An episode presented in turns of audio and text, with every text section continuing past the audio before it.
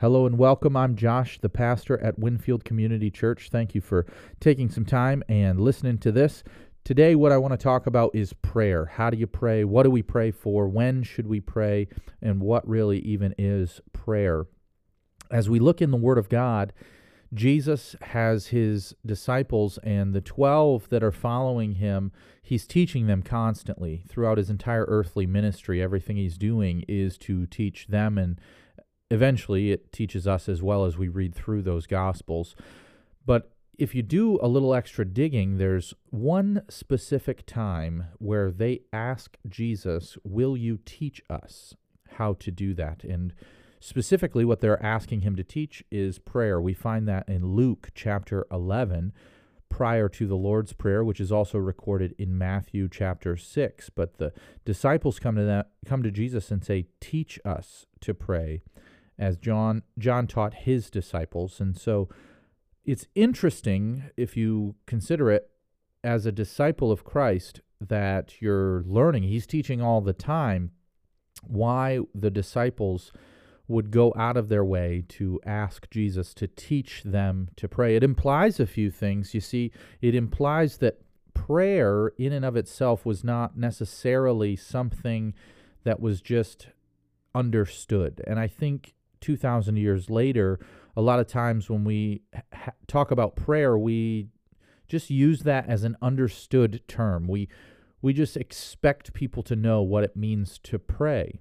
Well, it obviously was not something that the original 12 were super familiar with because if they were, if they were comfortable praying, they wouldn't have asked Jesus to teach them to pray. So if we go with the understanding that maybe we're not nailing it when it comes to our prayer life, maybe we're not getting it completely right, and we just humble ourselves and ask, How should we pray?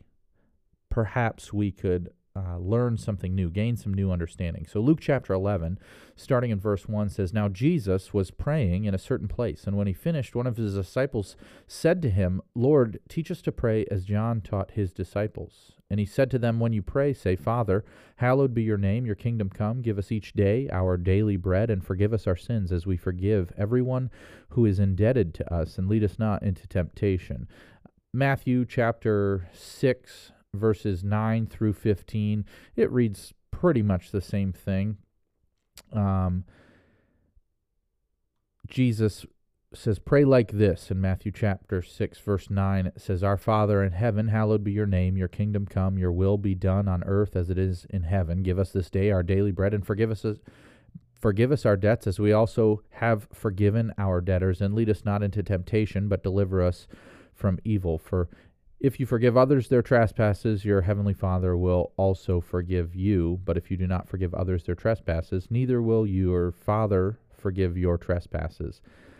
So it's virtually the same. And uh, if you go back into the history of the sermons that we've been talking about at our church, I definitely preached a message on the Lord's Prayer uh, probably about six months ago. So you can feel free to look at that. I'm not going to dwell too long on the exposition of the Lord's Prayer, but there are a few things specifically that I want to take note of. First and foremost, this is the only thing that the disciples asked specifically to be taught. This is the only, they didn't ask him to teach them how to heal people or raise people from the dead or teach or preach or, or any of the things that we are called to do as we are building the kingdom. You know, they weren't taught they didn't go out of their way to ask for instruction on evangelism. They didn't go out of their way to ask for instruction on many, many different things. They just saw Jesus doing it, relied on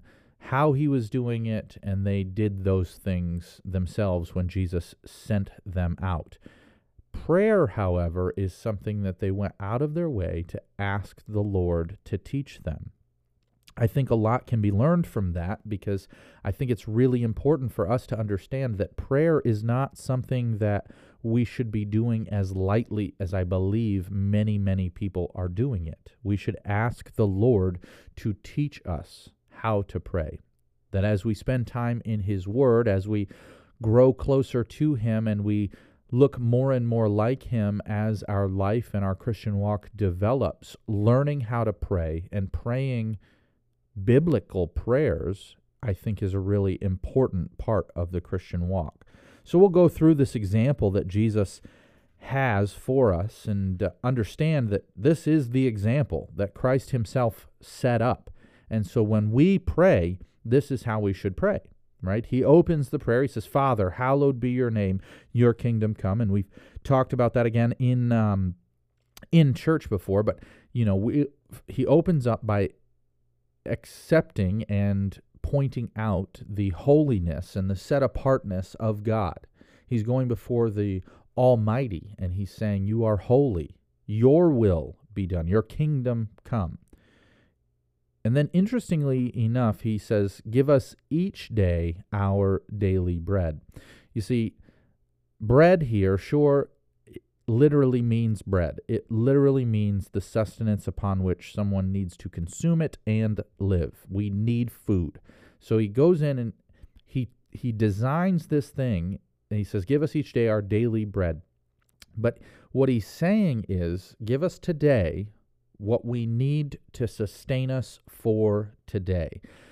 If you go back to Matthew, it's during the Sermon on the Mount, and towards the end of the Sermon on the Mount, Jesus even goes further to say, Don't worry about tomorrow, for tomorrow is has worries that are sufficient for itself. You don't need to worry about how you're going to provide for yourself tomorrow. The Lord provides for the sparrows and the flowers, and aren't you more important than those, right? And so when Jesus is setting up a model of prayer, he's saying take every day, one day at a time, and pray for what you need today, whether that is physical sustenance, whether that is protection, provision, whatever it is, pray for what you need today, today. And tomorrow, when you pray, pray again for what you need then. He then goes on and he says, Forgive us our sins as we forgive those who have uh, trespassed against us or those who are indebted to us. This is really important because what we're talking about here is not so much a purification ritual necessarily, but as we talked about in church on Sunday with 1 John 1 9, repentance and confession of sin is more inclined to restore people relationally, right? So asking forgiveness of our sins from God restores us in those relationships, makes us right with God so that we are able to commune and spend time with Him. And then it says, as we forgive those who are indebted to us, those who are trespassed against us, those who have committed sin towards us, we are going to forgive them. We're going to restore our heavenly relationship, our spiritual relationship with God, and we are also going to restore relationships here on earth between other people, brothers and sisters and Christ, and people here on the earth. And then he asks the Lord to lead us not into temptation, deliver us from the even the question of sin. I don't even want to be tempted, God. Please remove the temptation from my life. So, this is the model that we have for prayer. Uh, we open with respecting the holiness and the, the wonder that is the Almighty God. I think a lot of times we miss that. We miss just how powerful he is. And I don't want to devalue the fact that we're called to go boldly before the throne or, or any of that. I do think all of that's important, but I think remembering who we're talking to when we talk to him is something that we have oftentimes lost sight of. And so I think it's really important to credit where credit's due. He's the Almighty God. And when we go into speak with him, telling him we understand you are the Almighty God and we are here at your will to do what you've called us to do, not not for us to, you know, make requests and and tell you how to run the show. You are here to tell us what we are to do and respecting and honoring that in him. Then he goes on and says, okay, ask only what you need for today. Don't worry about tomorrow. Don't worry about where your stuff's coming from for future plans. I'm not saying it's a bad thing to plan for the future. We absolutely should. If we're going to be good stewards of what God has given us, then we need to come up with future plans. But we do have to do that with a a willingness and a desire that as God changes those those plans, we can get on his page and listen to the Holy Spirit while he is changing our plans and he gets to influence and impact our plans. So give us what we need for today. Forgive us of our sins so that we can be in right standing with you, so that we can be walking hand in hand in relationship with God. Allow us to forgive others so that our physical earthly relationships can be restored and take all temptation away from us. You know, there are other passages that talk about prayer as well. Uh, many, many different passages in Scripture. The question is if, if that's what prayer is and that's how prayer is intended, what do some of those other passages mean? Well, I'll flip over f- for now to first First Thessalonians chapter five. This is the end of the letter to the church um, from Paul, and it says in 5, starting in verse 12, we ask you, brothers, to respect those who labor among you and are over you in the Lord and admonish you, and to esteem them very highly in love because of their work. Be at peace among yourselves. And we urge you, brothers, admonish the idle, encourage the faint hearted, help the weak, be patient with them all. See that no one repays any see that no one repays anyone evil for evil, but always seek to do good to one another and to everyone. Rejoice always, and this is the famous verse pray without ceasing. Give thanks in all circumstances, for this is the will of God in Christ Jesus. For you, do not quench the spirit, do not despise prophecies, but test everything, hold fast what is good, and abstain every form of evil. These are the final instructions that Paul is writing in this letter here. And part of those instructions are pray without ceasing. Take on a spirit of prayer. Well, if we're to pray without spe- ceasing, and we're supposed to take on an attitude of prayer, and the prayer that is given to us as an example is the prayer given by Jesus, it would seem to me that if we put these two things together, that we should take on an attitude where we respect and understand the holiness and the perfection that is the Almighty God. All the time, we should be considering His personhood, His sovereignty, His holiness, and who He is. At all times, that should be something that we are regularly considering. At all times, we should be asking the Lord to provide for our needs, right? Rather than, okay, God, can you provide for me tomorrow and next week? No, no. In the moment, as needs come up, we are understanding, understanding that He has promised to take care of us. We are asking that as we are walking in His will, He is providing for the things we need. Asking for forgiveness of sins is something that we need to do on a regular basis. I don't even think that this is once a week, once a month. I think that this is once a sin. Every time you let the flesh take over, every time the flesh gets in the way, we stop and we say, Lord, I know I messed that up. Can you please forgive me? And can I be forgiving other people as they are offending me on a regular basis? All the time, this needs to be our attitude. It's a continual heart of prayer. And that continual heart of prayer turns into a real desire with time spent with the Almighty God. As we develop that relationship, that continual heart of prayer, we develop a desire to spend more and more time with Him. And then rather than it being a spiritual discipline where we pray for 10 minutes in the morning or 10 minutes at night to make sure that we're praying all the time, we are developing a relationship with Him that throughout our day, we are spending time talking with Him, fellowshipping with Him, and praying to Him. So, if this is the abridged version of what prayer should be, and I think we need to do a much more in depth study on prayer. I just have a couple of challenges here, right? I, I think it's important for us to reevaluate prayer in our own life. I think we need to look at our prayer life. You know, I, I don't think that we've taken prayer for what it is. I think we've taken it for granted. We've we've kind of abused it and used it for our own sake rather than for what God set it up and designed it to be, right? What does our prayer life look like? What are you praying for?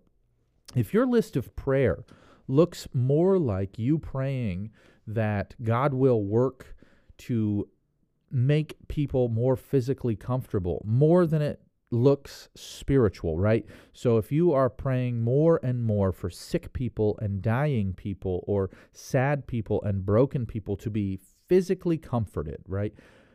Well, grandma's got cancer and Timmy's got a broken leg and God, can you just heal them? If you're praying for God to do a lot more physical than you are spiritual, then I would say perhaps our prayer life is out of order. If you're praying for God to do things all the time for you rather than asking God what you can be doing for him, I would I would argue that our prayer life might be out of order. The next thing I'd encourage you to do is spend some time in scripture, do a study on prayer. Look at the word of God. What does it say about about prayer? Well, the Lord's Prayer is recorded twice. There's two examples of that, uh, and then there are f- several other passages of prayer that we can look at. Far far too often, I see this, and it, it really kind of confuses me where certain traditions just became traditions, right? So we've got these things that we do but they're not found anywhere in scripture. They're just they're just not there. And I don't want to necessarily condemn that, but I do want to reevaluate those things and say why? What what is the point of that? What human being in their infinite wisdom decided one day to well, we're going to start doing this and the reason we're going to do this is because I want to. And then all of a sudden it became part of church tradition. And now we just do that without questioning it. I think prayer is very much like that. I think once upon a time, somebody decided that we're going to pray to give people physical comfort. I don't see an example of that in Scripture. And so our prayer life is overly consumed with that. And yet, Nowhere in Scripture do we have an example of that. You know, this is not the only thing, by the way, that we do that is outside of the Word of God or, you know, it's secondary to the Word of God. I just don't understand why we do those things, you know. And I'm not saying they're bad or wrong. I just, why do them? We celebrate certain holidays or, or whatever. And, we adapt that into our faith, into our walk with Christ, and we say, "Oh, well, you know, um, we we just do this because we always have, and it's fun, and we do it." Well, I don't I don't know that that is something that we're supposed to be doing. I don't know that praying for people to be healed is something that's called out in the Word of God. Don't get me wrong, I, I absolutely know that healing is called out in the Word of God, but when I see healing happen in Scripture, in the Bible, I see somebody moving, the Holy Spirit moving through them to go up to a person and, and heal a person. You know, we we pray over people from afar and we say, Oh Lord, would you heal so and so of their ailment? I just don't know that that's what prayer is intended for. Now I could be wrong, and feel free to shoot me an email and tell me that I'm wrong, or uh, you know, question me at church on Sunday and say, "What do you mean by that? You mean we shouldn't be praying for people?" I, I'm not saying we shouldn't be praying for people, but I think what our prayer consists of should focus a lot more spiritually than it should physically prayer is a spiritual conversation. It's not a physical conversation. And so, why would we have a spiritual conversation about the physical? That doesn't make any sense. Logically, it doesn't, you know, it, it just isn't a thing. I don't, I, you're speaking different languages. It, uh, it just doesn't add up. So look at the word. Do a do a study on prayer. And in a few weeks, I think we're going to do this in our midweek Bible study to to really understand what prayer is and what it's designed to be. But more than anything, prayer is designed for you to be fellowshipping with God. It's for you to go and commune with the Father. And when we see Jesus praying, he was getting away from people to go and spend time with his dad. And while he's spending time with his dad, as we see the different things that he's praying for, more often than not, he's praying that the Father's will would be completed. more often than not, I think we are praying that God's will would align with ours. And that's a problem, folks. That's something that we need to reevaluate. So I would say, you know, look at your prayer life, reevaluate your prayer life, challenge yourself to reevaluate prayer in your life and look into the scriptures and see if you're praying in accordance with the way scripture uh, lays prayer out. You know, pray the way that you see it in the Bible. If your prayer doesn't look like anything you've ever seen in the Bible, then you're praying the wrong way. And ask yourself is it time to upgrade your prayer life? Is it time to push yourself a little harder spiritually with one of your spiritual disciplines and say, you know what, I'm going to buckle down and I'm going to learn to pray. And I'm going to pray the right way. I'm going to pray the way Christ modeled prayer. I'm going to pray the way that we're commanded to pray in Scripture. And just a thought if you start praying differently, the way it's modeled in Scripture, I would venture a guess and say that your prayer life would get an awful lot better. You would see God working and moving through that prayer a lot more than you have in the past. I really think it's time that we need to get more on board with how Jesus himself taught others to pray and pray that way.